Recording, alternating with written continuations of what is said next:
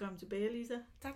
Tak. Det, er, det er en stor fornøjelse. Jeg har faktisk sådan helt ærligt glædet mig mega meget. Ja, jeg har også glædet mig. Mm. Og så har vi besøg af Ditte Vise, Ja, forfatter og alt muligt andet. og alt muligt andet. Men du er her i dag, fordi du er forfatter. Ja, skal vi ikke lege det? Lad os sige det. Øh, du har skrevet to rigtig gode bøger, Og nogle... og nogle dårlige. Men de er ikke udkommet. Dem kender vi ikke. Fint nok. Øh, nej, du har skrevet to bøger, der er udkommet. Ja. ja. og hvad der ligger hjemme i skuffen, det snakker vi ikke om. Nej. Nej. Øh, men men øh, til gengæld vil vi rigtig gerne snakke om de to bøger, der er udkommet. Mm. Ja, måske er det nemmest, hvis du starter med at præsentere dig selv lidt. Så jeg stopper med at finde på ting. Ja, men Digter. ellers, så- altså, jeg er jo forfatter, så jeg finder jo også bare på. så det er jo min ypperste kompetence, faktisk. Så du blev født i øh, Arabien. I Arabien, lige præcis. Øh, eller, I altså, 1993. faktisk så blev jeg født i 1978 øh, i en snestorm. Øh, og så siden der har jeg faktisk skrevet. Okay. Øhm, og i mange år, så skrev jeg så mest skoleopgaver, og jeg er uddannet inden for kommunikation og markedsføring, så jeg sidder jo hver evig eneste dag og skriver tekster for andre. Rigtig meget faktatekster. Og jeg ved sådan helt sindssygt meget om dyvelstørrelser fra IKEA, og øh, mål på sofaer, og øh, øh, hvorfor dinosaurerne er uddøde. Den slags ved jeg ret meget om, Ja. fordi jeg har skrevet faktatekster. Og så begyndte jeg at skrive fiktion igen for, for ja, hvad er det snart, otte år siden, hvor jeg fik en idé til en gammel novelle, jeg havde liggende hjemme i skuffen, øh, fra da jeg var ung, og som jeg prøvede at tage op igen og begyndte at researche til, og det var sådan, altså det var da Siglik var på sit højeste. Det skulle bare være fuldblåen drama, og folk skulle helst dø voldsomt. Og her kan vi lige indskyde en note. Øh, Siklik. Det var alle de her ungdomsbøger, der kom par år siden om, ja. Ja. om unge mennesker, der var syge. Ja. Hvor at, hvad hed den? Den der Dødeligt syge. den John Green, der startede det hele. Øh, Som stjerner. Det hedder den ikke. Hvad fanden er nu, den hedder? The En flænge i himlen. En flænge i himlen hedder den Ja. ja. på dansk. Ja, hvor de havde kræft og døde. Ja. En af dem. Ja. Eller begge to. Jeg ved det ikke, for jeg har faktisk aldrig læst den. Okay. Men det startede i hvert fald en tendens. Og den røg jeg sådan ind i. Øhm, og det var selvfølgelig også en, der havde kræft og skulle dø. Men så, øh, mens jeg researchede, så blev min svigerfar meget syg af kræft, og så var jeg nødt til ligesom at pakke det hele væk. Mm. Så døde han, og så tænkte jeg, Søren Jensen stå i det, om jeg skal gå rundt og tænke, om jeg kan skrive en roman resten af mit liv uden at prøve. Og så skrev jeg den faktisk færdig, den der totalt siklet. Og øhm, øh, fik en del afslag fra, øh, den passer ikke ind i vores udgivelsesprogram, til øh, den er god, men den er ikke god nok. Øh, og skrev den om og prøvede igen. Og, og så kom der så en konkurrence inde hos Carlsen. Øh, en YA-konkurrence på nye stemmer. Og YA står for Young Adult. Young Adult. Til de unge voksne. Ja. Og det var også det, jeg egentlig allerede skrev i. Og så satte jeg mig ned og skrev en bog. Hvor lang tid tog det? Altså, den tog så ikke ret lang tid. Eller Jeg var i gang med at skrive en anden til, men en rigtig sød kærlighedsroman. Og så pludselig ind fra højre kom der en idé om, øh, om en ung pige, der boede i provinsen. Og den var simpelthen så voldsom. Den, altså, jeg havde fem måneder til deadline inde hos Mm. Carlsen, øh, hvor jeg var gået i gang med den anden. Og det tager jo altså noget tid lige at skrive en bog. Ja. Og så kom den der anden idé med provinspis. Så det var jeg nødt til at skrive ret hurtigt. Jeg skrev romanus på øh, 31 dage. Hold da. Det er nok ikke, det er ikke normalen, kan blive Nej, det er ikke normalt. Jeg vil også sige, at jeg sov ikke sådan mega meget. Jeg skulle jo også passe mit arbejde og, øh, og nogle børn indimellem. Så- Men det var sådan noget med, altså Ja. jeg kørte en barn til dans, og så sad jeg øh, ude i sådan et øh, nusset øh, forældrelokale og skrev og skrev og skrev. Og det andet barn til svømning og skrev og skrev og skrev. Og uh, der er 10 minutter til pastaen er færdig, så kunne jeg også lige nå at skrive. Det lyder meget intenst. Det var sindssygt intenst. Ja. Altså, øh, og jeg er ikke sikker på, om jeg kunne tale om noget andet i virkeligheden i den periode. Sendte jeg den ind, og så vandt den jo overhovedet ikke. Det gjorde Christina Åmands for enden af din lang pegefinger. for enden af din lang pegefinger. Okay, ja. Ja, det, eller andet kunne også være meget cool. Ja. Øhm, men Carlsen ville gerne udgive den alligevel. Så på en måde vandt du. Jeg, jeg følte totalt, jeg vandt. Altså, jeg vandt måske ikke alle pengene, men jeg vandt øh, det fede, Ja. Jeg fik udgivet en bog. Det var den sådan ultra hurtige version. Det er fint. Altså, man lige spørge, hvordan fik du modet, du sagde, at så døde din øh, svigerfar, så tænkte du, det skal, det skal satme ikke være sådan, at jeg, øh, at jeg ikke får lavet en bog. Altså, hvad, men hvordan... Øh, vi sad lige inden vi tændte mikrofonerne, så havde vi lige talt om, om Julia snart skulle til at udgive en roman, og så var du sådan, nej, det skulle du egentlig ikke, fordi at, øh, jeg kan ikke huske, hvad du sagde. Altså, det er der mange, der gør meget bedre end mig. Altså sagde du, du, du ved også, hvor meget arbejde der er i det. Jo, jo, ja. Ej, det er, jeg er mere sådan offentlig ansat. sådan noget. Og jeg tænker, hvis jeg skulle gøre det, så en af grundene til, at jeg overhovedet ikke gør det, altså for det første har jeg ikke nogen fantasi, og for det andet, så øhm, vil jeg være dødhammerende nervøs for, hvordan det vil blive modtaget. Mm. Altså det vil jeg, det vil jeg slet ikke have nerver til. Så øhm, hvordan... Øh, Jamen, jeg tror nogle gange, jeg glemmer at være nervøs. okay. øhm, jeg kan overtænke utrolig mange ting, og så er der mange ting, som virker sådan helt oplagte at overtænke, og dem glemmer jeg så at tænke på, fordi jeg har travlt åbenbart med at overtænke nogle andre ting. øh, det nåede jeg faktisk ikke at være med den der. Og dengang jeg gik i gang med at skrive den, så handlede det ikke om alt muligt udenom. Det handlede om, at jeg simpelthen havde en enorm trang indeni til at skrive. Jeg kunne simpelthen ikke lade være. Øh, og det var heller ikke den to. Altså, jeg vidste jo ikke, hvordan man skrev en roman. Så jeg satte mig jo ned og startede i den ene ende, og så havde jeg pludselig 204 sider i den anden ende. Øhm, jeg, jeg tror bare, at den ligesom skulle ud. Øhm, og så er jeg jo enormt stedig eller vedholdende, eller, fordi jeg synes jo, den havde noget, så jeg blev ved med at sende den til, til forlagene. Mm. Øhm, og tro på, at den kunne noget. Det tror jeg egentlig stadigvæk, den kan. Den skal bare lige have en ordentlig overhaling først. Øhm, så jeg tror at nogle gange, det handler om at, at lade være med... For mig handler det i hvert fald om at lade være med at tænke for meget alt det udenom, og så prøve at tænke på, hvad det er, jeg har behov for med den her bog eller den her fortælling. Øh, Ja, og dengang jeg så skrev Provinsbis, det var sådan helt sindssygt. Altså, øh, det, det er jeg stadigvæk ikke helt forstår, hvordan. Og da jeg så skulle skrive nummer to bog, og det er jo så to Tænkte omkring det tager lige 24 30 dage den her gange gang. så lang tid. Ja, lige præcis. Jamen lige præcis. Ja. Fordi jeg synes jo også selv, at hvis jeg var god første gang, skal jeg jo være bedre næste gang. Ikke? Det tog lidt længere tid at blive god. Ved du, hvorfor det tog længere tid? Altså nummer to bog, du næsten lige har udgivet, der hedder, og så drukner jeg. Hvorfor... Øhm, Og derfor så gik jeg jo i gang med at overtænke hmm. alligevel. Ikke? Øhm, det var også et, det var et svært emne, det der med præstationsangst og pres, og det var lige præcis det, jeg så også blev ramt af selv. Så var det meget vigtigt for mig at balancere, at det ikke blev en ynkelig bog, men det skulle heller ikke være en heldig bog. Øhm, det skulle ligesom være et billede af et stykke liv, øhm, uden at det, det blev sådan alt for... Det skulle ikke være sådan en, man kunne sige, øh, ej, de piver også bare, alle de unge mennesker, men det skulle heller ikke være sådan en, nu skal I bare rejse op og gøre ligesom i den her bog. Øhm, så derfor så, så tog den længere tid, og så var den, det ved jeg ikke, jeg var et stykke fra hovedpersonen, som jeg skulle finde ind til. Og det tog noget tid, og så var den længere om at blive redigeret også, fordi den, den gjorde en masse snokler undervejs.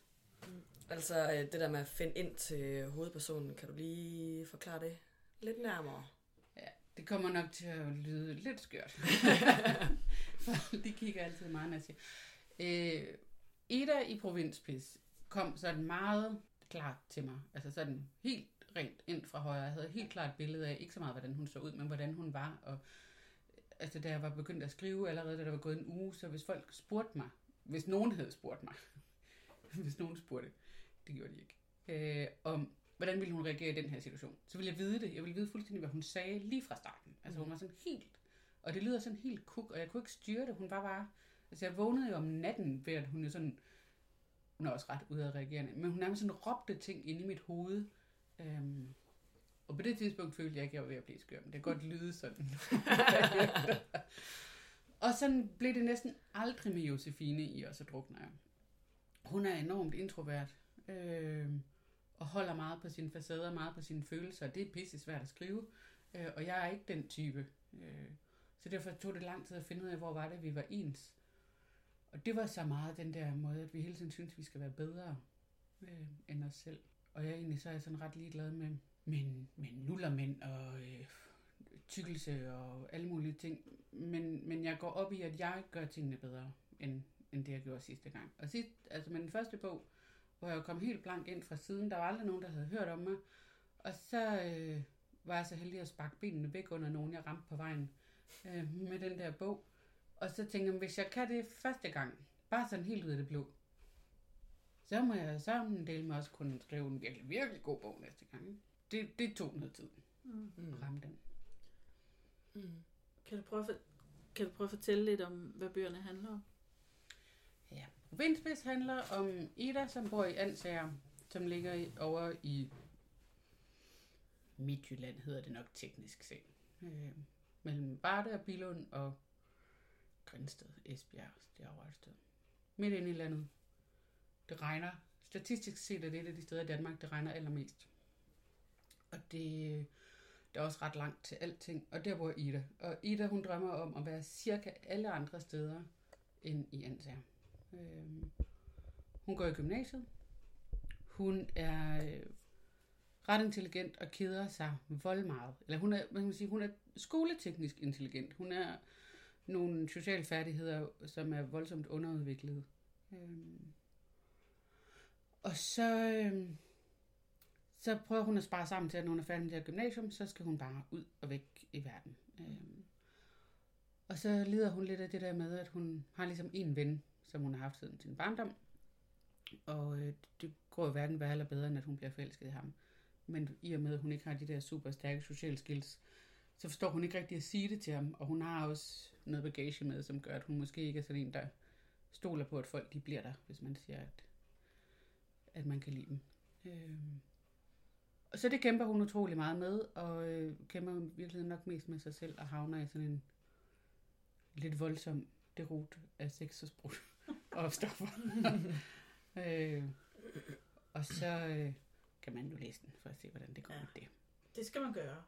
Ja. Den er god, den er god, synes jeg. Nå, det er jeg glad for. Ja. Men det er rigtigt nok, at det er voldsomt. Altså, Ja. Nu jeg er jo heller ikke øh, rigtig målgruppen, kan man sige. Jeg er jo mere sådan en, der kunne være mor Ja, til ja.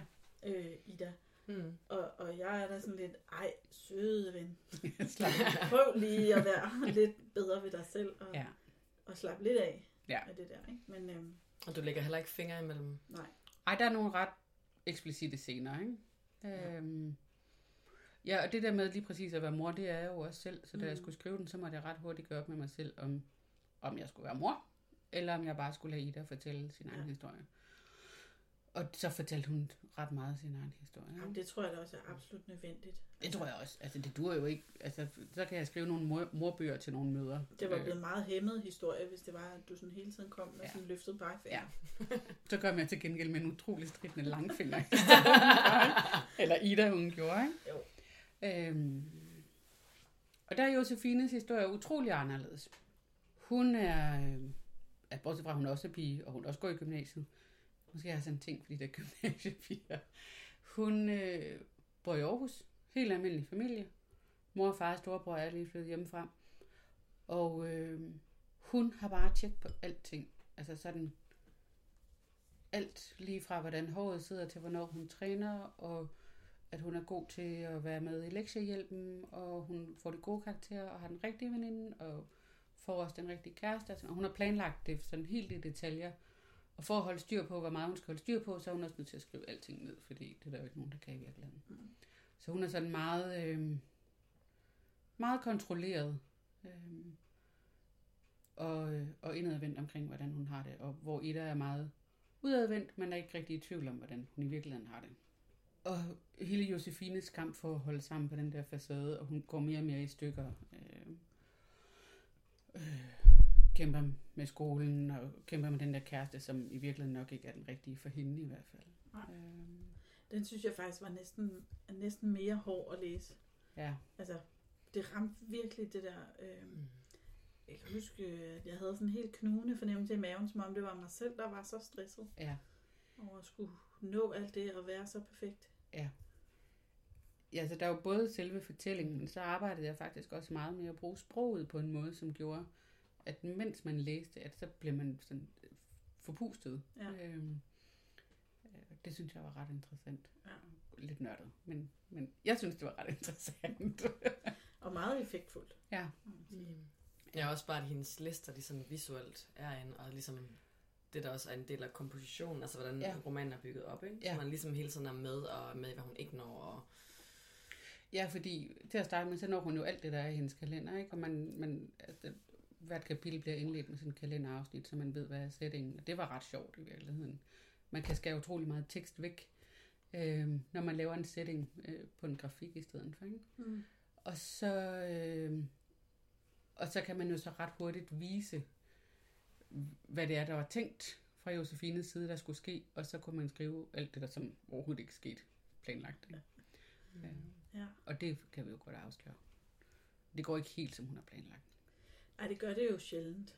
Egentlig. Altså, Sådan er det jo med det der folk. liv i virkeligheden, ikke? Ja. Øhm, der er, altså slutningen, den aller, aller sidste side, jeg så drukner jeg. Ja. Det er faktisk en side, du selv har skrevet til læserne. Ja. Og du, øh, jeg kan ikke huske, om du starter med at skrive kære læser, og så skriver du kærlig hilsen Ditte, eller sådan. Mm. Øhm, øhm, jeg, jeg tænker lige, du læser et par linjer op af det, Julia. Kære læser, livet er sjældent bare nemt, men du er aldrig alene. Uanset om det er eksamensangst, stress, svært at sige fra, depressive tanker eller andet, der roder i hovedet og giver knude i maven, så er der nogen, der kan hjælpe. Har du brug for nogen at tale med, så er der mange muligheder. Indimellem er det ikke lige til at tale med sine forældre eller venner, men så har du måske en vejleder, mentor eller psykolog på din skole eller arbejdsplads. Du kan også altid chatte eller tage hen og snakke med unge vejledere på headspace.dk eller skrive og ringe til børnetelefonen. Se hvordan på børnetelefonen.dk. Og så fortsætter du og nævner girltalk.dk og Ungdoms Røde Kors. Mm. Og at rigtig mange kommuner også tilbyder gratis psykologhjælp. Pas på dig selv. Hj- Hjertesmiley. Ditte. Ja. Og det, vil, det er jo også, altså nu har jeg læst rigtig mange øh, ungdomsbøger, både dine to, Ditte, og så hele den stak, der ligger her, mm. op til vi skulle øh, optage i dag. Og noget af det, der går igen i dem alle sammen, det er, at de unge mennesker simpelthen ikke snakker med nogen Ja. om, hvordan de har det. Mhm. Og så sidder jeg jo igen og er mor og tænker, sig det nu. Altså, Ja. sig det dog, fordi dine problemer bliver større og større og større og større. Hvis du bare på side 2 havde sagt det her Ja, så til din det. veninde, eller din lærer, eller din mor, eller din stedfar, eller din storebror, eller ham der nede fra bådklubben, eller buschaufføren, eller naboen, eller en eller anden, ikke? Ja. så var det simpelthen aldrig gået så galt. Så har der ikke været nogen bog. Og så prøver jeg at tænke, Julie, var du ikke også sådan, da du var 16 år gammel? Sagde du alting til alle og sådan noget? Nej, det gjorde jeg da ikke. Det gjorde jeg simpelthen ikke. Men hvis der er nogen unge mennesker, der hører det her, så vil jeg gerne sige, altså sig noget til nogen. Mm. Det vilde er jo, at snart man siger de der ting højt, og det har jeg jo også selv erfaret gennem efterhånden et langt liv, er jo, at der er jo altid nogen, som enten har tænkt sådan ret præcis det samme, eller kender nogen, der har. Så man er jo ikke den eneste, man er jo ikke sådan, selvom man godt kan være rimelig fucked up inde i hovedet, så er man faktisk ikke den eneste, der er det. Altså Nej. man er ikke mere fucked up end de andre. Det er i hvert fald sjældent. Og man dømmer tit sig selv meget hårdere, Helt end sindssygt. andre folk dømmer en. De fleste vil rigtig gerne hjælpe. Ja. Lige præcis. Ja. Der er jo ikke nogen, der har lyst til, at man skal gå rundt og have det skidt. Nej, ikke nogen, der er normale i hvert fald. Nej. Så er det dem, der har Så er problemer. det dem, der er virkelig, virkelig fucked up. Dem skal man lade være med Dem at skal man med. ikke snakke med. Nej, altså bare det i sig selv, at hvis man siger noget højt, at så finder man, altså det der med at finde ud af, okay, jeg er overhovedet ikke den eneste, det i sig selv kan lindre. Ja. Ja. Og det der med, at man faktisk får sagt, sat nogle konkrete ord på, at det ikke bare bliver det der headspin, man har inde i hovedet, Mm. hvor tankerne bare sådan flyver rundt, og man kan ikke definere, hvordan man har det, man kan ikke noget som helst. Men det der med at skulle prøve at forklare det over for nogle andre, gør også, man er nødt til at reflektere over, hvad er det, man egentlig, hvordan har man det i virkeligheden. Ikke? Mm. Jo. Øhm, Et andet aspekt, jeg havde tænkt, vi skulle tale om i dag også, det er, at nogle gange så møder man jo en voksen, som siger, uha, det var en farlig bog. Der foregår både sex og Mm. narko og alt muligt. Skal de unge mennesker virkelig læse det, og bliver de ikke bare inspireret til øh, alt muligt selvskade? Og så, Ja. så, ja, det foregår jo også på de sociale medier, ikke? at man inspirerer hinanden Mm. til alt muligt, og kan det også ske, når man læser en bog. Øh, hvad tænker du om det? Men jeg tænker, sådan helt grundlæggende, så tror jeg ikke, at, øh, at man får, øh, at man bliver inspireret. Jeg tror, at man er der. Altså, Ja. man kan være der allerede, og så kan man hvis man får skrevet en bog godt, så kan man, man skal ikke løfte de der pegefingre, men så kan man vise, at det her kan være nogle rigtig skidt valg. Ja. Øh, for Ida, rigtig skidt valg at tage en masse stoffer. For Josefine, rigtig skidt valg ikke at tale højt om, hvordan man har det, mm. eller bare fortsætte ud af den der perfekthedssti, eller nogle af alle de der andre bøger, der ligger her, som jo øh, har meget af det samme. Så hvis man balancerer historien rigtig fint, så synes jeg faktisk, så tror jeg overhovedet ikke på, at det inspirerer. Så tror jeg lige, lige præcis, at det kan give et indsigt i, at enten jeg ikke er alene, eller når kan jeg vide, om det er sådan, mine venner har det. Øh, Mm. måske kan jeg hjælpe dem, fordi nu forstår jeg i hvert fald et eller andet. Ja. Øh, men det er rigtigt, at der er også inspiration. Øh, ja, Altså, jeg, jeg tænker bare, at vi er mange, der er sluppet igennem øh, som børn og unge i 80'erne for eksempel, og har læst øh, Christiane F. og Tine Bryls romaner, og Ja. der, jeg læste også en eller anden, der hed Bare Alice, eller Spørg Alice, Ja, eller sådan ja. noget, om en eller anden amerikansk pige, der var ude i noget narko. Ja. Øh, og det der lykkedes mig at, Uden det lykkedes mig at undgå alle de der, Ja. altså, Ja, jeg tror også, man skal tænke på det der med, at for eksempel, og så drukner jeg, som handler om præstationsangst og kontrollere det, der ikke kan kontrollere osv., den er skrevet af dig. Ja. Og du ved godt, at øh, målgruppen højst sandsynligt vil være sådan, ja netop, young adult, unge voksne. Så du er der ligesom som et slags, altså du er der jo til at formidle og på en eller anden måde tage dem lidt i hånden. For eksempel, du slutter af med at skrive, som du gør, hvor, Ja. hvor du taler mm, til læseren. ja, direkte til læseren. Så der er på en eller anden måde, ja, det er jo ikke bare sådan... Men det er jo et enormt ansvar, man tager Mhm. som forfatter og formidler, når man siger, øh, læs den her bog, øh, den beskriver øh, et stykke liv, som ikke er sådan helt vildt fantastisk.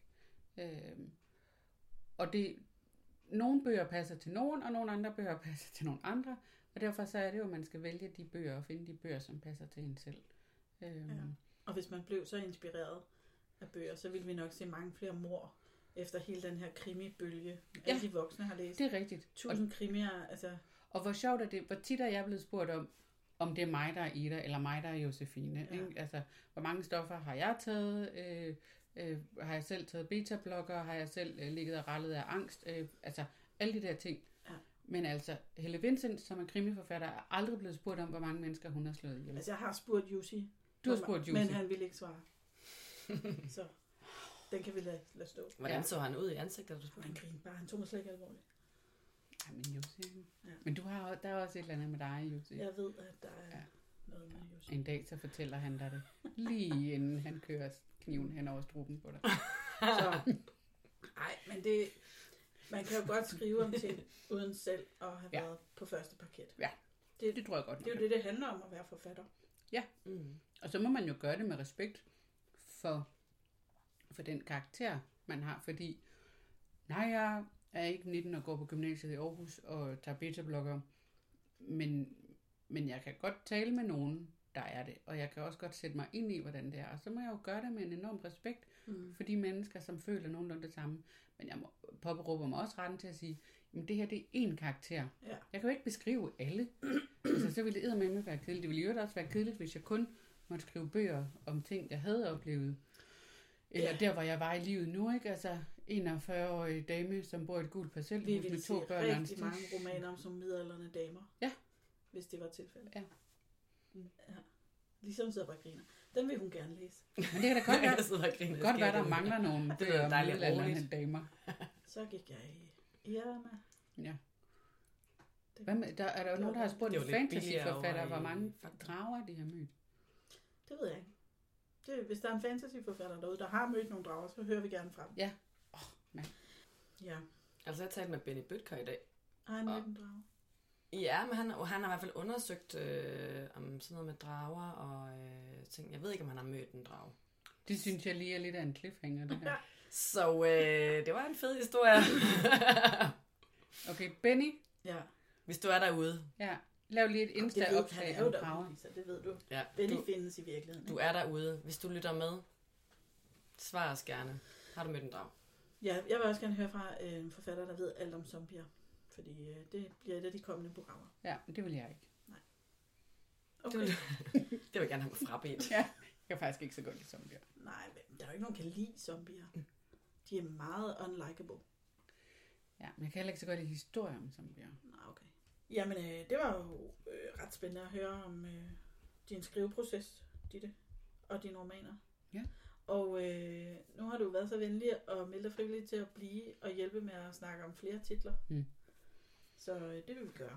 Ja, og så vil jeg bare lige lave en reminder til os, at når vi, er færdige med, når vi er færdige med at tale om titler, eller hvis vi lige skal have sådan en lille break, så skal vi lige høre, hvad du laver, om du sidder og skriver på noget nu. Det er så populært at spørge om, har jeg hørt. Det er rigtigt. Og så vil jeg faktisk gerne vide det. Også. Det vender vi tilbage til. Uh, cliffhanger. Det er en cliffhanger. Endnu en. Jamen, øverst i min bunke, der ligger, og så drukner jeg af Ditte Vise. Den og har den jeg har vi læst. jo øh, sjovt nok talt om. De fleste af os har læst den, ikke? Mm. Så den ligger jeg til side for nu. Ja, så vil jeg bare lige sige, også, så drukner altså hele, hele titlen og hele det der vandtema og hele det, der, det spiller jo, altså, Det er spiller jo også en rolle. Der, er- altså, der, er, der er virkelig, virkelig meget i den roman, som... Øh, Der er sådan nogle rigtig fine dansk lærlag. Ja, det er der. Ja, der er nogle rigtig fine dansk lærlag, og det kan vi godt grine lidt af. Og det er jeg selv dansk lærer, men, men jeg synes også sagtens, man kan læse den. Jeg har flere piger øh, fra de store klasser fra os, på, der var nede og på skolebib, hvor jeg anbefalede den, og de har læst den og har været rigtig glade for det. Ja. Øh, jeg giver den ikke til hvem som helst, men nogen man tænker, det kunne godt være relevant. Men det endte vi jo også i på det skolebibliotek, hvor jeg har nogle timer en gang imellem. Mm. Der havde vi Ditte ude til en stor læsedag. Nå, fedt. Forrige Ja. år, ikke? Jo. Og øh, hvor at udskolingslærerne endte med at komme løbende bagefter, og vi Ja. ja. have provinspis som klassesæt, så de kunne bruge den til værklæsning. Ja. inde i- inde i- Ja. Ja, tak. Og det er de i gang med nu.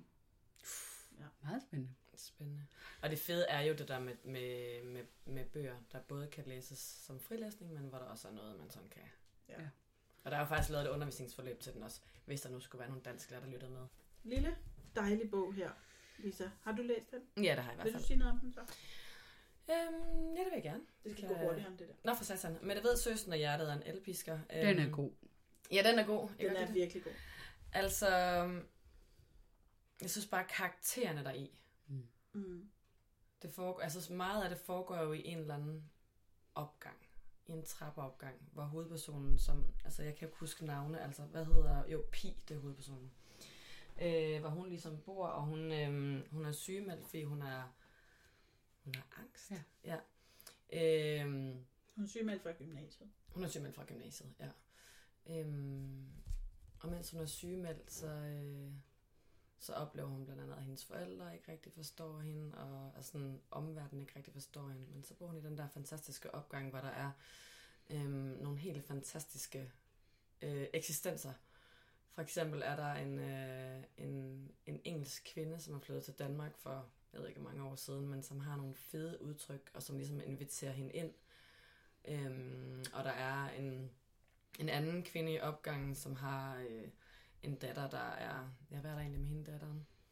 Om Downs. Nej. Mm, Nej, det tror jeg ikke. Hun, hun er en eller anden... Jeg ved ikke, om hun på en eller anden måde er født hjerneskadet, eller et eller andet. Men i hvert fald, så er hun... Øhm, bliver hun en del af deres liv også, og sådan... Øhm, og det hjælper hende. Ja. Altså det der med ikke at skulle være, være en sygdom og hele tiden blive spurgt om alt muligt. Det der med at være en ressource, og jeg ved sgu ikke rigtigt. Men de der karakterer, de slog mig rigtig meget. Det synes jeg er noget af det, Mette Vedsø er god til. Der er altid Jo. sådan nogle øh, hjertevarme, Ja. utrolig dejlige karakterer, og man ville ønske, man kendte dem og selv boede i den opgang. Ja, man føler, at de eksisterer i virkeligheden. Ja. Og jeg tænker på en eller måde, hun må, på eller anden, de, hun har mødt dem. Eller, men, men det har hun måske ikke. Det ved du, du forfatter. De kan faktisk Jeg godt ved ikke, om bare Mette opstå. har mødt dem, men mennesker opstår inde i hovedet på folk. Men der er altid meget sådan håb Ja. og varme i Mettes bøger, også selvom at de behandler svære emner. Mm. Ikke? Jo, jo. Og de ender som regel godt. Det kan mm. jeg altså også godt lide. Det kan jeg faktisk også ret godt lide at læse. Ja. Uden at det sådan er øh, nødvendigvis er sådan fuldstændig. Så skete der det, og så skete altså, man, der er ligesom, vi bliver ikke sådan efterladt sådan fuldstændig... Ej, hun disnificerer jo ikke noget overhovedet. Nej. Altså, det er jo stadigvæk realistisk. Nej, men den er altså mega fed. Og så er der sådan nogle, øh, hvad nu de hedder, sådan nogle små de der ja, ikoner, vignetter øh, i begyndelsen af hver kapitel, som der jo der så på forsiden, et lille vejr-ikon, der på en eller anden måde afspejler, hvordan Pi har det. Øh, hendes sindstemning. Måske er der ren sol, måske er der en sky og noget sol, måske er der bare, måske er der en regnende sky. Øhm, Men hende pigen, der bor i opgangen, går jo også mega meget op i vejrudsigter. ja, hun gør. Så der er så fin en sammenhæng. Smuk bog. Jeg føler ikke, jeg får forklaret nok, hvor fed den er. Altså, jeg kan. Det er svært at sige, fordi Men den er fin. Den er så fin. Ja. Ja. Og der er i hvert fald også nogle dansklærer lag i, synes jeg. Ja. Uden at være dansklærer. Mm, altså for eksempel står der bare lidt på en eller anden side her, hvor der er en eller anden form for snevær. Psykologen siger, hvilken følelse bringer det frem i dig? Hvilken følelse sidder du med nu? Sidder du tilbage med nu? Hun lyder ligesom mor. Sagen er, at jeg faktisk ikke aner, hvad jeg føler. Psykolog, teen coach, akupunktur, meditation, hypnose, healing, kraniosakral terapi, spis din angst væk, mindful- mindfulness, tankefeltterapi, kinesiologi, blomstermedicinbehandling og farveterapi. Det er som al en liste over de der ting, som moren gerne vil have hende til. Hun skal satan man bare fikses. Øhm, men det viser sig, at måske blev hun bare fikset at være i en opgang med søde rare mennesker, der ikke sådan... Ja. Ja. Ja. Godt. Bum. En anden lille, tynd, dejlig bog, Lone Elmstedt Bild, Hollys Hav, Mm. øhm, hvor der, den er også sådan utrolig stemningsfuld, og, Mm. og med nærmest nogle billeder. At den er jo skrevet meget sådan, øh, hvad kalder man det, Lisa? Stramt. Stramt? Fragmentarisk, måske endda. Det er bare sådan nogle nedslag. Mm. små blik ind i, øh, i Hollys liv, hvor øh, hendes mor bliver gravid med en anden mand, og så flytter Hollys far, og det er ikke hendes far, faktisk. Så hun er meget bekymret for, om han kan blive ved med at være hendes far, når han nu ikke rigtig er hendes far, og han ovenikøbet skal flytte ud. Øh, så der er både sådan noget øh, ja, familiedrama i det, og så er hun øh, sådan spirende forelsket i en fyr, hun har mødt. Så hun har også sit eget. Mm. Øhm, ja, den synes jeg også var helt utrolig fin. Ja, og så siderne, altså så er der jo et kapitel, hvis man kalder det, som bare på en, der er en side, hvor der bare står en linje, Ja. og det er ligesom det eneste, resten er tomt, så der er ret meget, øh, Den er meget hurtigt læst, hvis det er det, man går efter også. Ikke? det kan man sige. men der er, meget, man er der er meget tomhed på siderne, men det, øh, men det er helt fint. Ja. Julie, hvorfor hedder den Hollys Hav, tror du? Jamen, der var et eller andet med et akvarie. Mm. Øh, hun får et nyt akvarium. Jeg kan ikke huske det. Men der er en meget symbolik i det. Ja, og jeg tænker også bare, hvis man ser forsiden, der er fyldt med sådan nogle, øh, hvad hedder de, jellyfish, øh, vandmænd, brandmænd. Ja. Ja. Jamen, der må komme en dansk lærer og analysere det. Ja, det tænker jeg også. Er der en dansk lærer til stede? Er der det, Lisa? Det og et hjerte er der også. På, altså sådan et, øh, der ligesom er filtret ind i nogle... I en Øh, i blæksprutte. en blæksprutte, ja. Det er Jeg tror, flot. at det er den der følelse, hun har af at, at stå nede på bunden af havet og kigge op, Mm. og det hele er sådan for meget Mm. og tungt. Og næsten som om hun drukner. Kunne læse sammen med, og så drukner jeg. Der er et vandtema. Det kunne den måske godt. Jeg synes faktisk, Lone Elmstedt Bilder, hun, har- hun har skrevet, hun er forholdsvis øh, ny forfatter. Hun har udgivet den der sådan billedbog, der hedder Elis, Elis Verdensrum. Mm. Og så den der... Øhm, hvad fanden hedder den? Den der, den der meta, den der bog med sådan meta-historie. Hvis bare det var en drøm, som er til måske lidt yng- yngre. Den er også mega fed, og den er sådan forholdsvis kort, men, øhm, Okay. men en mega fed fortælling. Ja. Jamen, hvis vi skal blive i, i uh, tykkelsen, bøger på en centimeter Ja. til unge, så, Så det var bøger. og det var bøger, så er der her øh, Lise Villassens nye, kommer du nogensinde tilbage til mig, som øh, også handler om et ung menneske, der opdager en sandhed. Jeg ved ikke, hvor meget man skal afsløre, men nu afslører det. Han opdager, Jeg vil ikke. Hans far er død. Jamen, du, han opdager det ret tidligt i Nå. historien, så det er ikke sådan en cliffhanger hans, hans far er død for mange år siden, da han var 6 år gammel. Og øh, så finder han en note i en kasse på loftet, der afslører, at det var selvmord. Øh, og det kaster ham ud i sådan en helt eksistentiel krise, af, hvor hele hans liv er baseret på en løgn, og han føler sig enormt fravalgt og mindre værd som menneske. Og det takler han øh, utrolig uelegant ved ikke at snakke med nogen om det. Han fortæller Mm. ikke engang sin mor, at han har opdaget sandheden. Han øh, bliver bare sur og indadvendt og altså rager uklar med sin kæreste og slår op med hende og rager uklar med sine venner og altså Du har ikke fortalt slutningen, Julie. mega rasende. Øhm, Så hvis nu han bare havde talt med nogen om det på side 2. Hvis han på side to havde sagt til sin mor, hey, hvad søren er det for en seddel, jeg har fundet i den her flytkasse op på loftet, hvad handler det om? Så havde de kunne tage en tårvedet eftermiddag i sofaen, og så havde han undgået alt det her ballade. Og så havde Lisa Villersen ikke nogen historie. Nej, Ligesom du heller ikke havde nogen historie. Nej, lige præcis. nej. men det er jo synd for Atlas, at Lise Villersen skal have en historie på hans bekostning, kan man sige. Det kan man sige. Men jeg glæder mig fandme til at læse den. Ja. Og ja, det, det, som jeg Mm. synes, der er, øhm, der er godt eller interessant med den, det er, at det er en dreng, der er hovedpersonen. Ja. I den der, fordi at der, det er tit, er det bare mig, men er det ikke tit piger, der er hovedpersonerne i de der, øh, i mange af de der young adult bøger, der Åh, oh, men der kommer flere og flere. Jeg synes, Der er altså faktisk drenge. i år og sidste år og på vej. Flere og flere drenge. Ja, men det er godt. Vi kan jo tage en her med en dreng. Ja, prove me wrong. Dig og mig og Slatan. Ja. Som handler om øh, øh, to drenge og deres øh, venskab. Lasses storebror er død, og Lasses liv er gået i stå, men han går i skole og spiller fodbold. Og så får han en, øh, en ny bedsteven, da Tobias begynder i klassen. Mm. Og øh, altså, de bliver venner på sådan en måde, så at jeg, jeg og nu siger jeg det, for jeg, jeg, det er meget godt at sige, men jeg skammede mig over på det tidspunkt. Jeg blev ved med at sidde og vente på, at de skulle få sådan et homoseksuelt forhold. Fordi Mm. de var så glade for hinanden. Mm. Øh, og til sidst måtte jeg jo øh, pakke mig selv sammen og sige, Julie, øh, drenge kan faktisk godt være så kærlige og så gode venner og så glade for hinanden, uden at der er noget homoseksuelt i det. Ja. Og det var en pragtfuld, pragtfuld læseoplevelse. Altså, ham her, Jonas Kleinsmith, er det ham, der også har skrevet den, der bare hedder Drengene? Yes. Ja. Og den ligger hjemme på min hylde, og jeg har bare hørt så mega meget godt om den. Jeg har ikke fået læst den endnu. Har I læst den? Den Ja. er lidt vildere, Ja, den er vild. Okay. det er men det er bestemt også drenge, der er hovedpersoner. Ja, og den, Og, og den vil passe fint ind i den her bunke. jamen, jeg glæder mig så meget til at læse den. Og den, er, det er også, den kan også gå ind og kategorien, den der sådan 1 cm bog. Den er, den er heller ikke det er sådan... også, øh, øh, altså når man er en trænet læser, så kan man læse den på en dag, sådan en her. Ikke? Ja. Det behøver man ikke at gøre, man må gerne tage sig bedre tid. uden at der ligesom er gået på kompromis med noget som helst. Ja. Altså ud over siderne, kan man sige. Og apropos drenge og homoseksuelle forhold, så Ja. kommer Ditte med en titel. Så nu flager jeg. Øh, Jeg har pillet ud af din stak. Øh, Hvad så, hvis jeg er af Janne Olesen?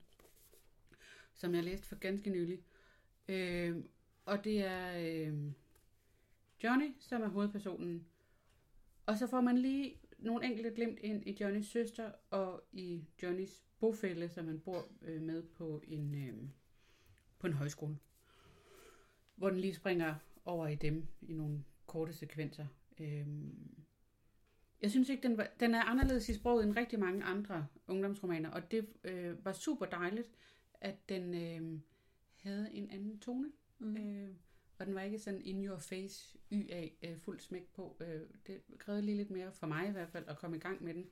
Mm. Men øh, Altså jeg tænkte også, det kunne, det kunne lige så vel have bare været en voksenbog, da jeg læste den. Altså ja, det kunne den godt. selvfølgelig handler det om et ungt menneske, men den er, Men jeg synes ikke, at den er sådan en voksen fortæller om unge. nej overhovedet. Øh. Men den er bare, fordi den er skrevet på den måde, den er skrevet. Det er bare en ja. god historie. Ja, det er det nemlig. Og det er jo en skidegod historie, og den er virkelig velskrevet. Øhm, og den, sådan helt generelt handler den jo også om, hvis nu man bare sagde det højt. Øh, det er jo måske i virkeligheden bare temaet for ungdomsbøger. Det, de, de, din næste bog kan hedde Jeg sagde det højt. Jeg sagde det, og så bliver det bare sådan en, det bliver bare en 1 mm. Jeg sagde det jo. Øhm, Han sagde virkelig, det. Han sagde det virkelig højt. fin bog om Johnny, som er semi-grønlænder bunderøvs homo-jomfru i Fjerdslev og omegn. Står der bag på bogen. Det er ikke noget, de det bare finder på. Fordi sådan nogle ord smækker jeg bare lige ud. Øh, nej, det er det. Øhm, I Fjerdslev. og han, det er ikke, der er ikke sådan helt vildt mange af den slags i Fjerdslev. Øh, men måske kan man godt klare den alligevel. Må jeg bare sige. Læs den. Mega god. Det vil jeg godt øh, skrive under på. Jamen, Lidt nu er det, nu er tykkere det, end- Et par centimeter, men stadigvæk ret hurtigt læst, fordi den flyder i hele fortællingen. Så vil jeg godt komme med en til dreng, der er hovedpersonen her. Ja. ej, var det godt. Det er Line Lübeckers, da farfar forsvandt. Ja. som er sådan en rigtig øh, socialrealistisk roman, vil jeg sige, om en, øh, en dreng, hvis øh, forældre er døde i en bilulykke, og hans søster, da de var, han var lille. Og så har han boet hos sin øh, farmor og farfar i Assens på Fyn, siden han var 6. Undskyld. Og nu er han øh, 18 år gammel, og sammen med sin rigtig gode ven Alex, så har de lavet sådan en pagt om, at øh, de skal få gode karakterer, og så skal de starte deres eget øh, revisorfirma, og de skal tjene så mange penge. De har virkelig en plan. Men desværre, kan man sige, for, for Patrick, så øh, er hans farfar ved at blive gammel. Hans farmor er lige den død for seks måneder siden, da vi kommer ind i bogen. Mm. Og øh, så begynder farfaren at ikke helt være sig selv mere. Og det går hurtigt ned ad bakke. Der, er- han, han den, der er noget demens. Jeg tænkte det sgu nok. Øh, og det kæmper Patrick så også med selv. Han siger det ikke til nogen. Øh, han vil gerne løfte det hele selv, og han vil stadig gerne få gode karakterer og deltage i gruppearbejde Mm. og gøre rent og, og lave mad og passe hele huset derhjemme og passe farfar. Og det kan han jo ikke. Altså, øh, og nu skal jeg heller ikke afsløre, hvad den ender med eller noget, men øh, der er i hvert fald også et ung menneske under pres. Og han, har, han er super sympatisk som hovedperson, ham her Patrick. Jeg kan virkelig godt lide ham. Og jeg ville ønske, at han havde fået meget mere hjælp tidligere. Jeg kan så godt lide forsiden også. Den er sådan ret lækker. Den er fin. Det er Patrick og farfaren, der sidder i sofaen mm. med deres kaffe. Nå, det er godt, du forklarer det. Det er lyd. Det er et meget Ja, ja, centralt øh, Mm. omdrejningspunkt for romanen. De drikker rigtig meget kaffe.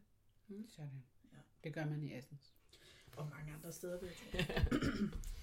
Jeg kom faktisk at tænke på øh, provinspis. Hvad, hvad var det nu med, med byen hedder? Hvor, hvor? Ansager. Nej, Ansager. Altså, um, hvorfor fanden skulle det foregå i Ansager lige præcis? Jeg ved, måske det er et mærkeligt spørgsmål. Jeg, havde Ja. bare, jeg sad bare og tænkte på det. Altså først så var det vigtigt for mig, at den ikke foregik der, hvor jeg selv var vokset op i provinsen. Der Ja. var en vis distance. Øh, og så øh, bliver det sådan lidt nørdet nogle gange, når jeg researcher. Og faktisk så fandt jeg ud af, at Ansager er en af de byer i landet, som ligger langt, længst væk fra en anden storby. Altså, og den ligger virkelig i midten af tre, eller storby, det er måske at overdrive at kalde Varde øh, og Billund for en storby, men den ligger i midten af tre ikke ret store byer. Ja. Den ligger virkelig i ingenting. Og så det der med, at det er et af de steder i Danmark, hvor det regner allermest. Så hele den der følelse af, af udlængsel, øh, at man er i midten af ingenting. Og det er hun. Altså hun er virkelig i midten af ingenting. Der er langt til alt. Øh, Ja. Det synes jeg bare var sådan en nørdet øh, lille lag at putte ind i. Øh, at selv hvis hun gerne vil væk, så kræver det noget. Ikke? Man flytter sig ikke bare lige. Der er ikke bare metroen ud i lufthavnen og sætter sig på en flyver. Så er det godt, jeg spurgte. Der var en mening med galskaben. Der var en mening med ansager. Mm. Det kan være, når vi nu fik sagt udlængsel, at vi skal nævne denne her Mm. øh, Ja. novellesamling, der hedder Mindre end en kilometer væk Mm. af Sara Engel, som er otte noveller om mange forskellige ting, vil jeg sige. Der er noget om øh, indvandrere og flygtningekrisen, der er noget om, øh, om øh, hvad hedder sådan noget med at date på Tinder og være single, mm. og altså, det går i alle mulige retninger. Ja. Men det er meget om sådan noget med bristede drømme og, og længslen efter noget andet. Ja. Ja. Meget, meget velskrevne. Og de er alle, alle sammen skrevet af Sara Engel. Det er de. Var det i forbindelse med hendes 10-års jubilæum, den Sidste år. udkom? Ja. Det var det. Nogle af novellerne er gamle, og nogle af dem er skrevet nye til den her samling. Lige præcis. Jeg tænkte faktisk også på, at jeg skulle have taget øh, Fuglemanden med. Den har vi helt sikkert Nå, snakket om ja. før, men da vi talte, da vi sådan, tænker sådan, temaet er sådan lidt unge og angst, og den, den handler jo simpelthen om angst. Ja. Øh, og øh, skizofreni måske. Ja. ja. ja. Øhm, det er en graphic novel, som øh, Sara Engel har skrevet teksten, og Lilian Brygger har tegnet. Og den er vanvittig, vild, vanvittig god. Ja. Øhm, altså både sådan selve historien, altså jamen bare det hele. Den måde, den måde den er udformet på, den er, den er virkelig, virkelig, øh, virkelig hæftig. Jeg så faktisk på Sara Engels Facebook-side, tror jeg det var, den anden dag, at hun havde fået, hun havde lagt sådan et anonymiseret billede op af en besked, hun havde fået fra et Ja. ungt menneske, Okay, som havde læst Fuglemanden og selv havde øh, noget skizofreni. okay. Og øh, havde haft øh, svært ved at forklare sin mor, hvordan hun havde det. Ja.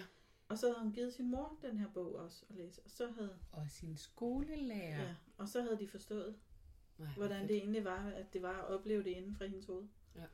Ja. Det må man sige. Det er um, stærkt. At kunne skrive en bog, der kan hjælpe folk på den måde. Fuldstændig. Helt vildt. Men den er, øhm, ja. Skal vi nå et par stykker til? Ja, Ja, det skal vi. absolut lige. Øh, så vil, jeg, jeg vil godt sige noget om den her helt nye bog, der hedder En dygtig havfru af Sanne Munk Jensen. Ja, du må ikke afsløre for meget, for det er virkelig en af dem, jeg Jeg glæder vil mig afsløre så- alt. Nej, jeg glæder mig så meget Så til går at jeg læse den. lige ud af tisser. Ja, Jeg jeg skal til- også lige... Jeg sad og læste den den anden dag, og jeg var så optaget af den. Jamen, jeg Det var synes, helt... Altså, jeg har lyst til at sige, hold nu kæft. Ja. Hvor er den godt skrevet. jeg synes, nu siger jeg også, nu, nu bander vi bare helt vildt. Lad Jeg os synes sagt mig også, hun skriver så godt, Sanne Munk. Og det bliver bare bedre og bedre. Ja. ja. Nå.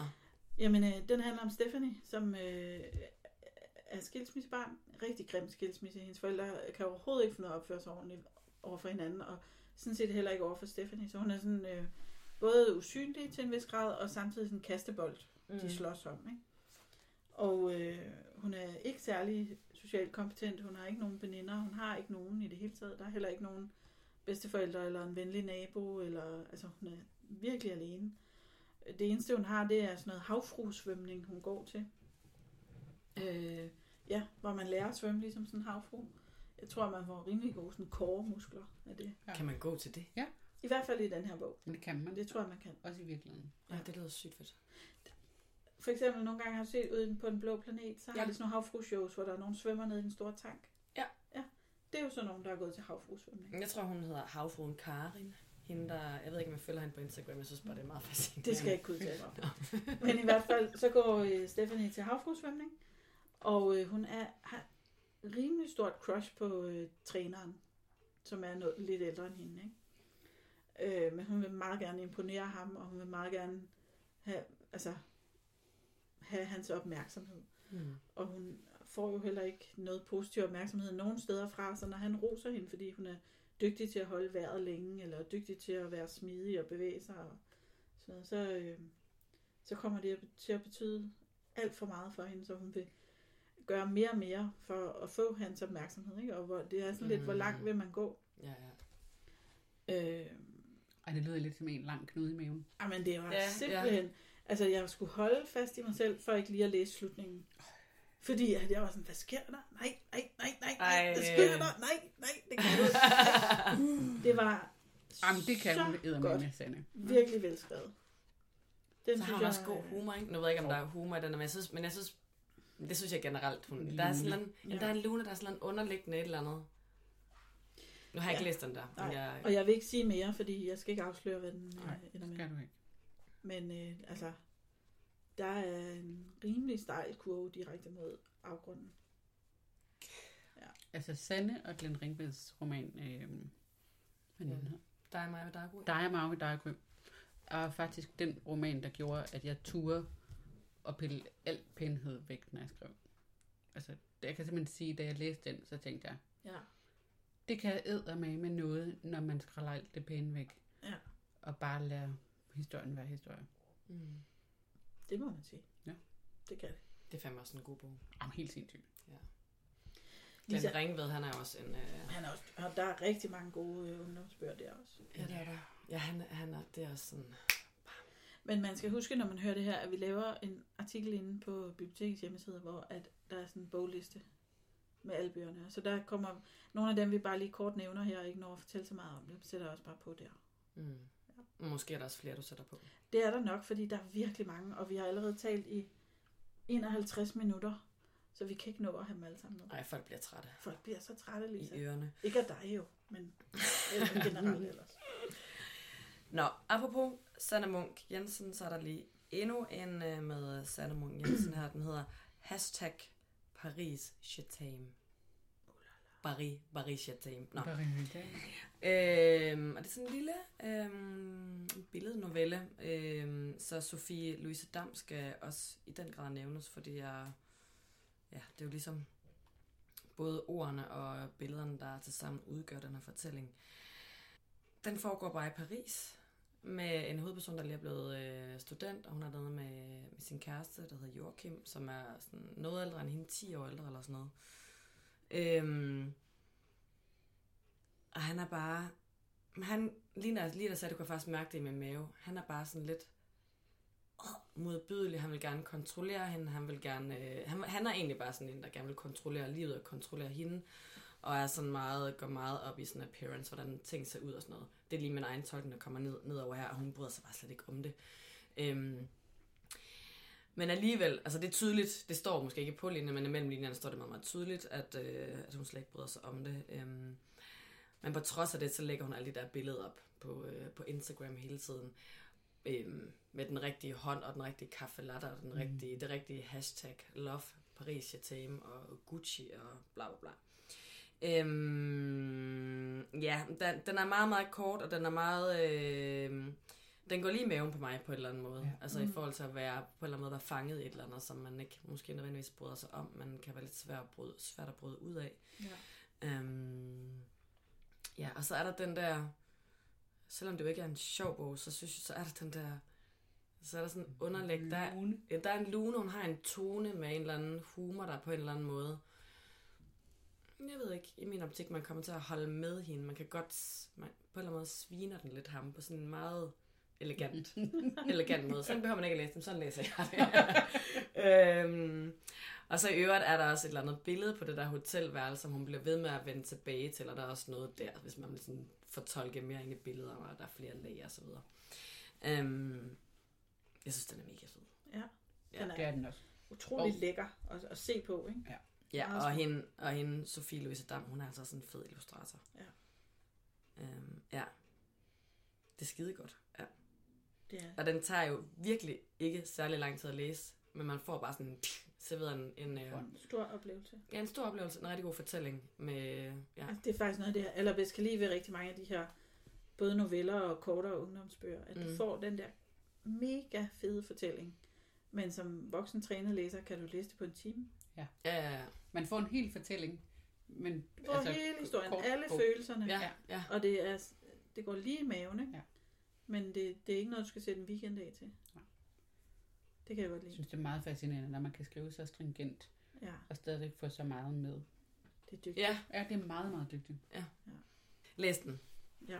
Hashtag Paris, Paris Team. Nu hvor du havde en billednovelle med, så kan det være, at vi skal nævne nogle andre billednoveller. Jeg kan se, at du har en af dem. Ja, øh, det er den, der hedder Så god som ny, øh, Christina Aumann og Solvej Og hvad er det, den serie hedder? Carlsen? Carlsens spillernoveller. Ja. Ja. Hvor mange er der kommet? Tre? Fire? Mm, Der er lige kommet den nye med Kirsberg Pien ja, af Thomas Lerman Lund med. det er den Åh, oh, den er så fin. Jamen er de så oppe på fem måske? Det er den femte. Det må det være, for der er kommet den her. Så god som ny, så er der kommet Mowgli af Sara Engel og øh, Kato. Ja. Hader, hader ikke. Hader, hader ikke. Og så Dick Meis og Glenn Ringved. Og Kirsebær Pien. Det er Anna Corbina og øh, det skal Thomas. Thomas Lund med. Så kommer der en mere nu her. Har jeg glemt en? Jeg ved det ikke, men vi finder dem, og så lægger vi dem op i boglisten. Undskyld, hvis vi har glemt en. Vi kan Undskyld. ikke titler. Så derfor er det godt, at vi laver den her. Jeg tror, det, er- jeg tror, det er dem, der er kommet. Men de er, de er mega gode og mega forskellige. Og sådan nogle, for eksempel Mowgli, den er, altså, det er noget det vildeste, jeg nogensinde har læst. Øh, ja. Den er Sara Engel. Men den skal man sådan lige læse en del gange, før man sådan lige når ind til, hvad fanden foregår der her. Øhm, og så er der nogen, der er lidt, lidt lettere at ligesom bare læse og forstå med det samme. Mm. Øhm, men så god som ny. Øhm, den tog jeg bare lige med, fordi den handler om... Hvad fanden er det, hun hedder? Øhm, Aisha.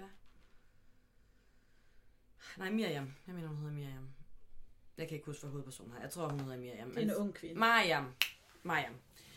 Øhm, man møder hende, altså, øhm, mens hun ligger på Brixen, og hun er ved at få, øhm, få genetableret sin, øh, hedder det, mødom. Jomfru hende. I, øh, jomfruhinde. Det er jo den skrøne. Ja, hvilket Den man tager også, vi en anden podcast. ja, men hvilket man også finder ud af i bogen her, jo faktisk i Lige slutningen. præcis. Ja.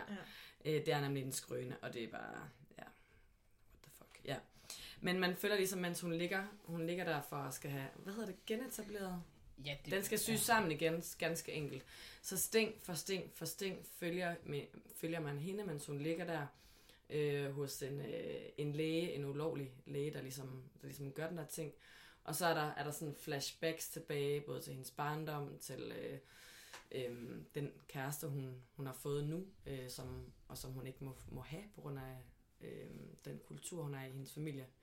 Øh, accepterer det ikke, og det er også grunden til, at hun, skal, hun ligger der på Brixen nu. Den var meget vild og meget, meget, øh, mega velskrevet øh, novelle, og så er der nogle virkelig, virkelig fede øh, sådan nogle grafiske billeder, øh, illustrationer til, som, Ja. som på en eller anden måde også kommenterer teksten. Ikke? Mm. Øhm, ja. Den er, den er hæftig og meget, meget fed. Ja. Så den synes jeg også, at øh, man skal læse, og helt klart også dansk lærerstof, ikke? Stof øh, til, øh, man skal op og være, altså man skal op og være rimelig gammel for at læse det. det Ja. Den i syvende, der er man nærmest for lille, synes jeg. Ja. Ja. 9. Ja. Ja. Så vil jeg godt nå at nævne en til. Ja. Denne her mega flotte gule bog med sådan en, en rød vulkan. Noget hår, der ligner en i udbrud på forsiden. Mm. Det er øh, Sakia Aimis helt nye vulkan, hedder den. Mm. Mm. Øh, man husker måske Sakia fra en tidligere børnebogkast, hvor vi snakkede om den øh, antologi, der hed Brun, og det med diversitet i børnelitteraturen. Øh, det er en øh, ungdomsroman, og den handler om Anna og hendes mor, som har boet på et krisecenter, og nu er de flyttet til en ny by og skal starte på en frisk. Øh, og hele, altså hørtlen er ligesom, kan man, kan man starte på en frisk, når det første kapitel ikke er overstået? Øh, fordi det er det jo ikke. Faren er der jo stadigvæk et eller andet. Altså, Anna skal stadig på samvær hver anden weekend. Øh, og der er masser af skyld med skyld på, og bebrejdelser, og, og altså, det går ret hurtigt op for os. Der har været noget vold i hjemmet, og Mm. alt muligt. Øh, og samtidig så kæmper hun jo med sig selv og med at være et ung menneske og få nogle... Hvordan får man veninder, når man hele tiden skal starte forfra et nyt sted? Og øh, der er også ham der dreng, der hedder Idris, som er ret sød. Og kan man det? Øh, den er, det er også, synes jeg, en utrolig fin roman, og meget Mm. velskrevet. Udkommet på Gads forlag, som ligesom er begyndt at... Jamen, Gads forlag er begyndt at komme med børnebøger. Mm. Jeg har også købt et eller andet andet. Var det Flax? Det kan godt være. Ja. Men jeg synes i hvert fald på en eller anden måde, der er begyndt at, Ja. ja. at ske noget der, som er sådan lidt nyt. Der kommer ret meget godt, Nyt og jeg, godt. det. Ja. ja. Ja, det er mega fedt. Øhm, ja, så det er, altså jeg vil sige, en rimelig øh, oppe i tiden ungdomsroman med en pige, der har mange udfordringer. Eller ikke fedt. Nej, hun har mange udfordringer. Fedt med den bog. Ja, ja. Ja. Og hun har skrevet et bidrag til den, netop den antologi, der hedder Brun Saki Aime. Ja, men det var mere sådan noget, øh, hvad skal man sige, med et tema på en anden måde. Eller, og så har hun skrevet flere billedbøger og sådan noget. Mm. Så vidt jeg ved, så er det her hendes første ungdomsroman, og det har hun klaret rigtig godt. Ja. Den, den vil jeg meget varmt anbefale. Og så synes jeg bare, at den er skideflot. Det er meget flot. Det er, altså, tillykke til hvem der end har lavet forsiden også, ikke? Jeg tror, det er Lette Bertelsen. Den er vanvittig flot, og Ja. det, den er totalt indbydende. Det er sådan en, som uh, unge Den mennesker har lyst til at læse, tænker jeg. Ja, ja, den er mega flot. Ja. Altså, øh, nej, du har en der, Ditte, liggende. Det har jeg. Det er lidt Bertelsen. Ja, hun er sagt også god til det der. Jamen, jeg pillede en bog mere ud af Julie Stak. Sinds Tequila af Sofie Ries Endal. Øh, en ungdomsroman om to piger. Anne og Ray. Og noget af, udover at det her er en øh, virkelig fin roman, øh, som fortæller om, hvordan man øh, både kan prøve at starte noget på en ny og fuck det fuldstændig op. øh, så øh, er øh, Sofie jo selv ung. Ja, Øh, og hun, hun, hun er var endda, rigtig ung, da hun skrev den, ikke? øh, og så vidt jeg husker, og undskyld Sofie, hvis jeg husker forkert, så var hun 18, da, den, øh, da hun skrev den. Øh, og hun har udgivet fire romaner nu, er 19, og lige blev student i sommer. Øh, så det der med at ramme en tone, og stå i det rigtigt, og, øh, og, og fortælle øh, liv og hverdag Mm. øh, som ung, det næler hun bare øh, mega godt. Og så er hun øh, vanvittigt produktiv, øh, og i øvrigt også utrolig sød. Men det var ikke derfor, jeg tog den. Øh, det er fordi, det er en virkelig fin roman, Sinds Tequila. Øh, må jeg lige læse et lille bitte stykke? Det må Ja, være. gerne. De kan nå mig, overalt. De kan altid tagge mig i noget på Facebook eller dele billedet i en gruppechat. Hmm. Det føles mere som en sinds tequila end en body tequila. Som om nogen har spredt salt ud over mit sind og begyndt at slikke det af. Det ved man jo godt, det sviger rimelig Så meget. vi er ude i noget med ulovlig billeddeling. Ja, det er det også. Øh, men det er lige så meget nogle personhistorier, Okay. øh, som er rigtig stærke. Som jeg rigtig godt kan lide. Også med nogle unge, der går i gymnasiet, ikke? Nogle unge, der Den går i er gymnasiet, lige ja. præcis. Jeg kom Ja. ja. til at tænke på den der, jeg har den ikke med, og jeg har heller ikke læst den. Men der er det der. Og jeg kan heller ikke huske, hvordan forsiden ser ud. Jo, det kan jeg godt. Den, øhm, den er udkommet på øhm, Vild Maskine, jeg tror, den hedder Filterløs. Og på forsiden er der ligesom bare sådan en hånd, der Ja. holder en cigaret, en rygende cigaret. Mm. Siger det her noget? Jeg tror, jeg har set den. Jeg har også set. Ja. Jeg har ikke læst Det er endnu. ikke hende, vel? Nej, det Der, er ikke. Nej. øhm, nej. Sofie udg- har udgivet på byens. Okay. Nå, men det er bare sådan en, jeg sådan har, har tænkt på, den har jeg lyst til at læse, og den lyder vildt spændende på, Ja. ja. øh, på bagsiden. Men det kan være, du kan lægge den op på listen. Det vil jeg gøre. Ja. Filter. Filterløs. Ja. Jamen, det, det var faktisk også derfor, at det var så svært at skulle lave det her program. For hold nu op, hvor er der kommet mange gode ungdomsromaner. Ja. Øh, bare de sidste to år, ikke? Mm. Og øh, alle de der voksne, man ser på tv, der siger, at de ikke kan finde noget at læse, og derfor er de nødt til at, at blive ved med kun at læse Astrid Lindgren og sådan noget. Ah, Ja. ah. Så, så skal de altså lige gå en tur på biblioteket. Mm. Der er så mange gode nye bøger. Helt vildt. Alle vegne. Og, og den her vil jeg ikke sige så meget om, men den er for eksempel helt ny. Det er en ny øh, novellesamling af Jesper Wungsung. Mm. Lad os rejse os hedder den. Og øh, det er 10 noveller om at være ung. De er virkelig korte. Meget hurtigt læst og super forskellige. Er det hotdogs, der er på forsiden? Ja, det er hotdogs. Lækkert. Der er, en, der er en af novellerne, der handler om en, der har en, øh, en øh, rimelig stor hotdog-gæld nede, nede i pølsevognen. Det er jo et skråplan, kender vi som godt. alle Ja. kan komme ud på. Det er ikke, så, Særligt i det er ikke så let med det. Altså, øh, de er rigtig gode. Det synes jeg. Der, der sker alt muligt i dem, og nogle af dem er sådan næsten underlige. Eller sådan, hvor man tænker, er det sådan noget magisk realisme, eller er det bare mig, der ikke har forstået noget? Okay. Ja. Spændende. Ja. Men altså, inden vi lige runder af. Jeg har en til, jeg godt vil sige noget om, inden jeg runder af. Okay. Jeg vil ikke sige så meget, jeg vil bare sige, hvis man vil læse en, der er virkelig vild, så er der denne her, der hedder Skunks af Line Leonhardt og Dorte Skov. Og, og der havde jeg sådan lidt, da jeg læste den, tænkte jeg, er det sådan noget trainspotting på dansk eller hvad? Mm. Øhm, Ja, der, den er vild. ja, den er ret vild. Det er ikke sådan det der liv, de fleste unge lever. Men hvis man nu har sådan en teenager derhjemme, der bare gerne vil læse noget om noget, der er helt anderledes, og virkelig, altså med unge, der er hjemløse og punker og tager mega mange stoffer, Mm. så er det den her. Og den foregår i København. Det gør den. Og den er sådan bygget op af sådan øh, flere stemmer fra de her hovedpersoner, eller sådan en gruppe af venner, der kigger tilbage på en bestemt aften i september, fordi en af dem er blevet anklaget for at have stukket en anden med en kniv, og har, han kan overhovedet ikke huske noget. Så de prøver sådan at stykke sammen, hvad skete der egentlig? Og man er også med i retssalen, er man ikke det? Jo. Ja. Ja. Ja, den er vild. Den er vild. Ditte Vise. Ja. Vi skal huske at vende tilbage til den øh, lille teaser, vi kom med. Ja. Øhm, vil du Udover din enlinjesroman, der hedder Han sagde det til nogen. Ja. Hvad er så? Punktum. Ja, jeg tænker, den godt blive lidt svært at få udgivet, den der. Det- Men så må jeg udgive den selv. Nå, Ditte. udover den, Ja. så... Øh, jamen, det er også helt åndssvagt. Jeg skriver på rimelig mange ting.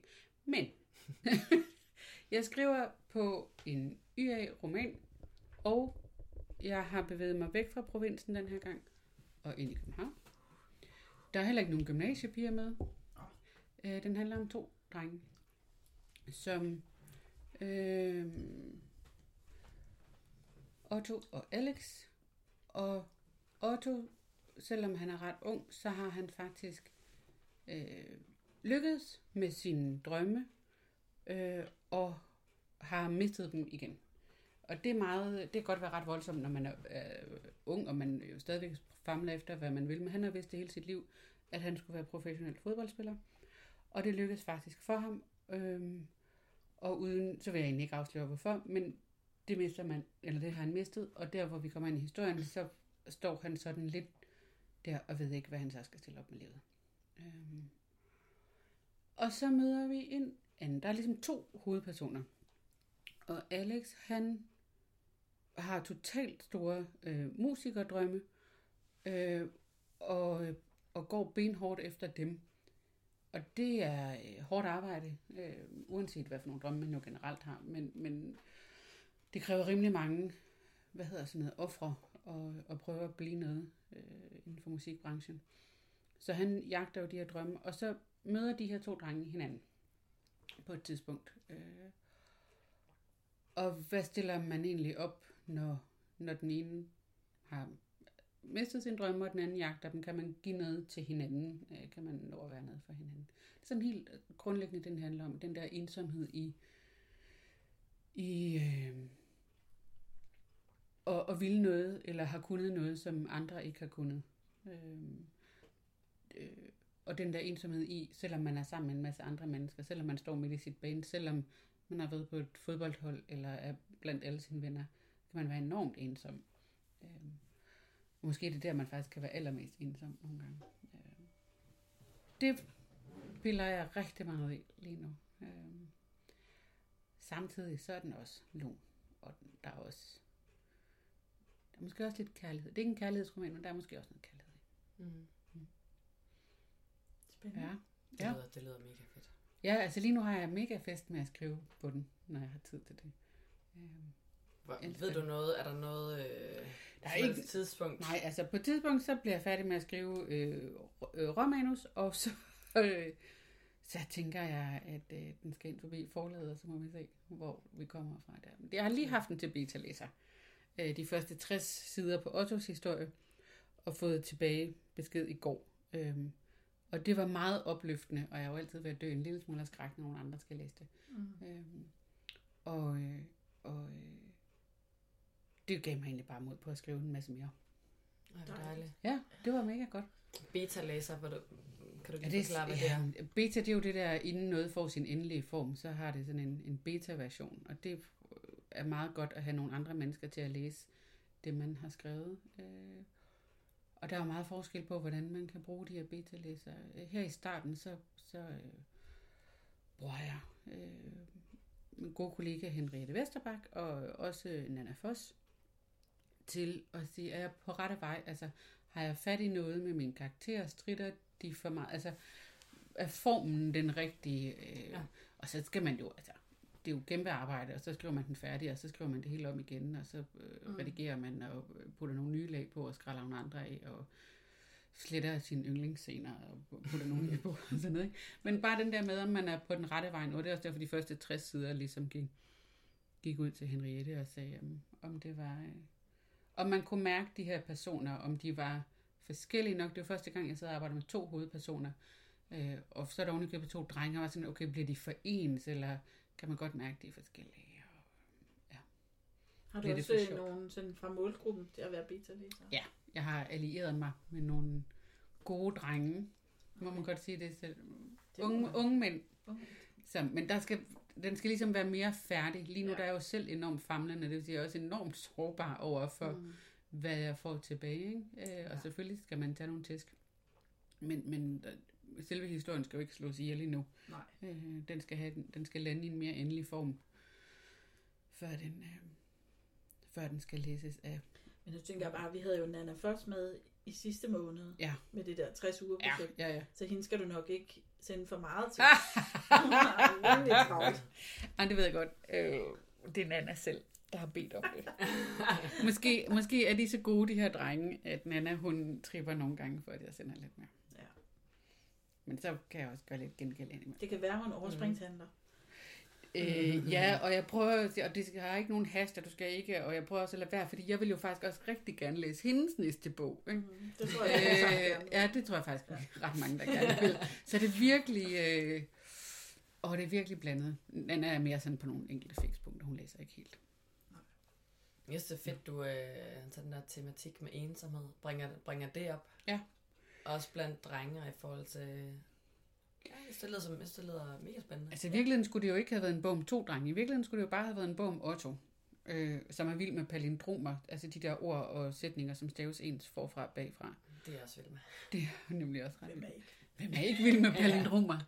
øh, og så var der en øh, sidekarakter, som var en pige, og hun var mega fed. Og hver gang jeg satte dem sammen, og nu lyder jeg igen sådan helt plimrende og underskør, så fungerede det slet ikke. Og uanset hvad jeg gjorde, og selvom det var mig, der var forfatteren, og burde kunne styre det der, det kunne jeg ikke. De var to helt forskellige. De passede slet ikke sammen, de personer, i fiktionens virkelighed.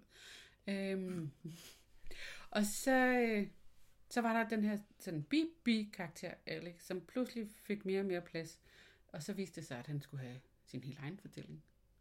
Det, Det elsker jeg sådan noget der. Ja, og det er også der er mega energi i at skrive det, når man bare kan mærke, at karaktererne tager over. Øh, det er fedt. Det synes jeg, man har hørt fra mange forskellige forfattere. Altså, at så, jeg startede på at skrive den her historie, da jeg skrev 400 sider om de her tre unge mænd, så gik det op for mig, at det var i virkeligheden hende her bipersonen, der var hovedpersonen. Så startede ja, lige præcis. Jeg har, jeg har startet forfra fire gange nu på den her. Ja, Nu tror jeg, at den er ved at være der. det lyder godt. Skal jeg bare skrive den færdig. Og målgruppen, det er sådan, det, altså hvis du arbejder med målgruppen, det er, det er sådan en YA. Ja. Det, er- det er de store unge, unge voksne. Mm. Og så skriver jeg på den der, sådan lige på kanten af en dystopi, som jeg skriver sammen med min mand. Det er de lidt yngre unge. Og der mangler vi altså bare øh, to kapitler på hver vores fortællespor lige nu. Og Så en hulens masse redigering. Men jeg læste noget af den her weekenden. Holy shit, den er spændende. Ej. Åh, oh, men det er thriller for unge, det her. Ja, Ej, hvor fedt. Ej, det glæder jeg mig. Jeg elsker dystopier. Jamen, det, Gør det er det. lige Det på vippen. fedt. Det er lige... Altså, det er ikke, så verden er ikke gået under. Men Nej. måske gør den det. Jamen, det gør den da. Før eller siden. Jo, men i bogen. Ja, ja. Ja, ja. Bare et spørgsmål om at skrive længe nok, så går verden under. Ej, det er spændende, Ditte. Ja, lidt for spændende. Ej, Ditte, det var, det var mega fedt, som altid, Ja. at tale med dig. Super I spændende. lige måde. Og tak, fordi du gad være med til hele titelsnakken. Ej, det var fedt. Så, fordi, Det var også fedt. Det var dejligt. så håber vi, at øh, der er nogen, der føler sig inspireret Mm. og har fundet på noget. Og går ud og enten bestiller og reserverer eller køber alle bøgerne. Læs nogle flere ungdomsbøger, ikke? Læs alle Ja. ungdomsbøger.